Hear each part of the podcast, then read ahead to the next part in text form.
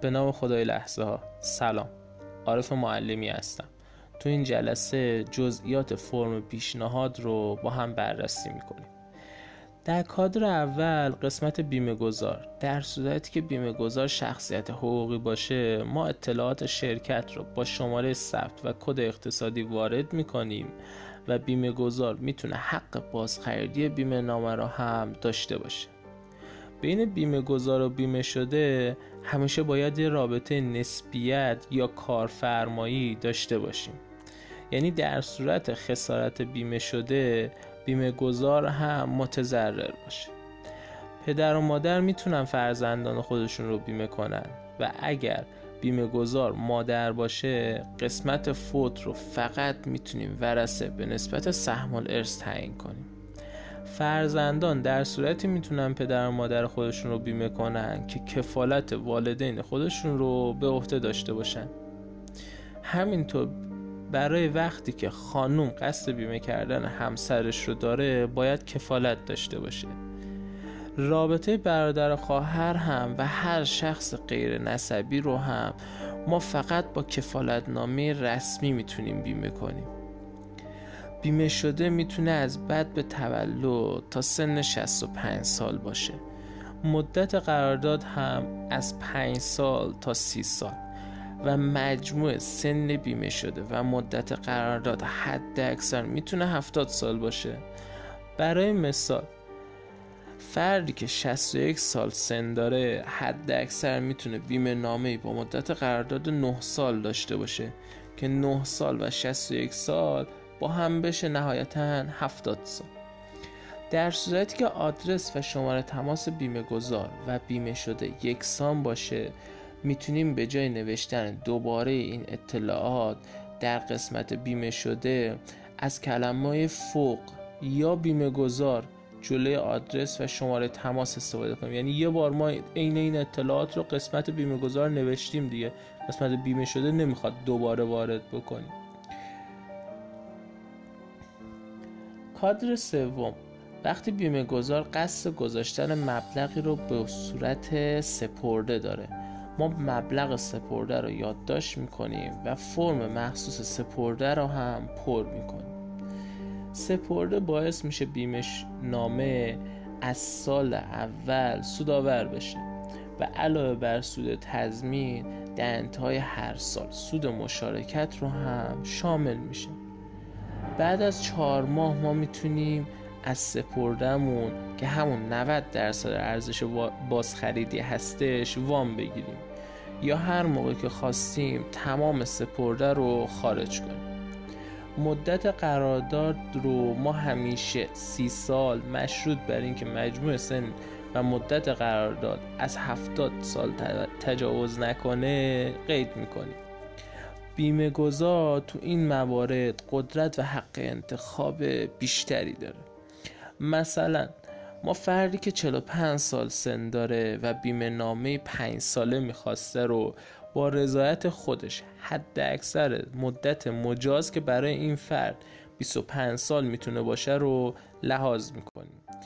و کمی بعد از شروع قرارداد بیمه شده طبق شرایط قرارداد دچار از کار افتادگی میشه. و در اینجا شرکت موظف هست تا انتهای قرارداد اقساط فرد رو خودش پرداخت کنه. حالا این فرد می‌خواسته 5 سال بیمه داشته باشه. شرکت تا 25 سال انتهای قرارداد اقساطش رو پرداخت می‌کنه و این به نفعش هستش دیگه درست؟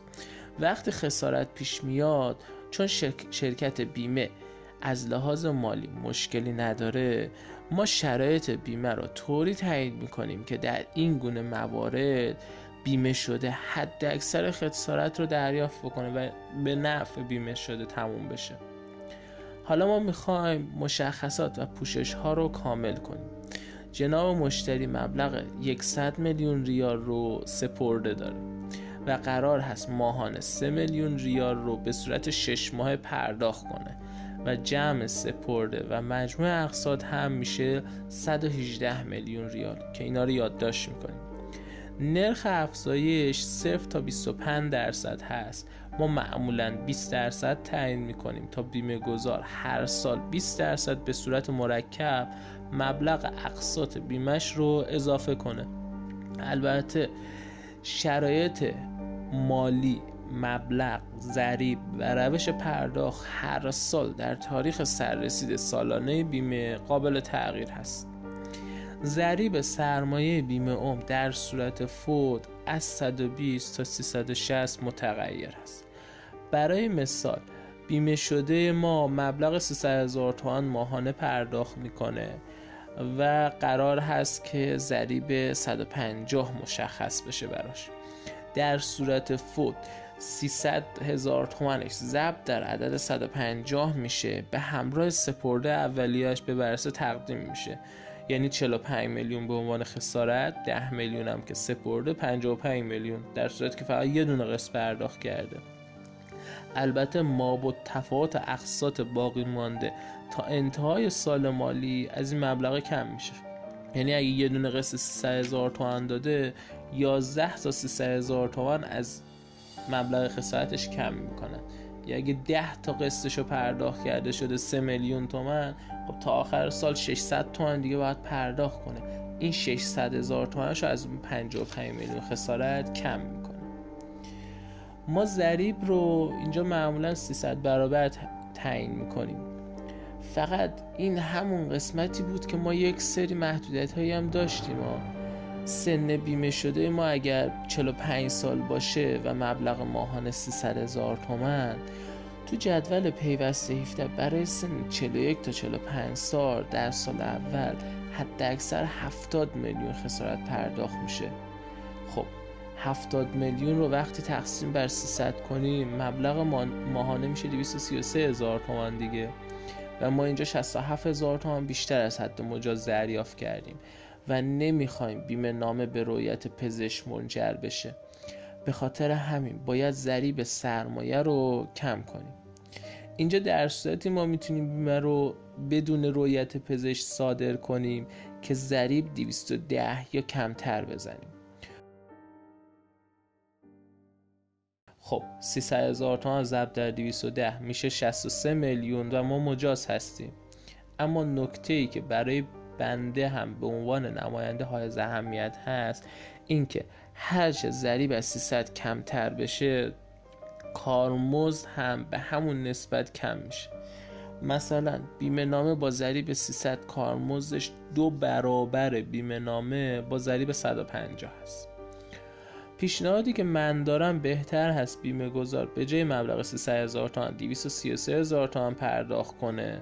و برای اینکه سودش حفظ بشه مبلغ رو به صورت سالانه پرداخت کنه. برای نرخ افزایش سرمایه فوت هم با توجه به پیوست 17 محدودیت هایی داریم.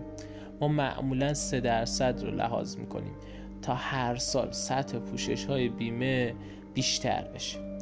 تمامی پوشش های بیمه اوم میزان و سطح و مبلغشون از همین ضریب سرمایه بیمه اوم و از نرخ افزایش سرمایه فوت به دست میاد.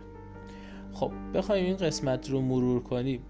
اگر بیمه نامه سپرده داشته باشه ما از سال اول سوداوری داریم. بهترین بیمه نامه از لحاظ سطح درمان شرایطی هست که بیمه شده با توجه به پیوسته 17 حد اکثر مبلغ رو نسبت به سن و سال خودش پرداخت کنه. و بهترین بیمه نامه از لحاظ سرمایه گذاری بیمه هست که یه سپرده اولیه داشته باشه و روش پرداختش سالانه باشه. بهترین حالت ضریب سرمایه بیمه 300 هست با نرخ افزایش 3 درصد. گفتیم که همه شرایط و پوشش های بیمه از سرمایه فوت گرفته میشه و در صورت نیاز به پوشش های بیشتر ما نسبت به سرمایه فوت خسارت ها رو تعیین می‌کنیم. ما معمولا کادر پوشش های تکمیلی رو حد اکثر مبلغ رو تعیین می‌کنیم تا در صورت نیاز به پوشش شرکت حد اکثر مبلغ رو پرداخت کنه. جزئیات بیشتر و ادامه فرم پیشنهاد رو در جلسه بعدی خدمتتون عرض می‌کنم. موفق و پیروز باشید. عارف معلم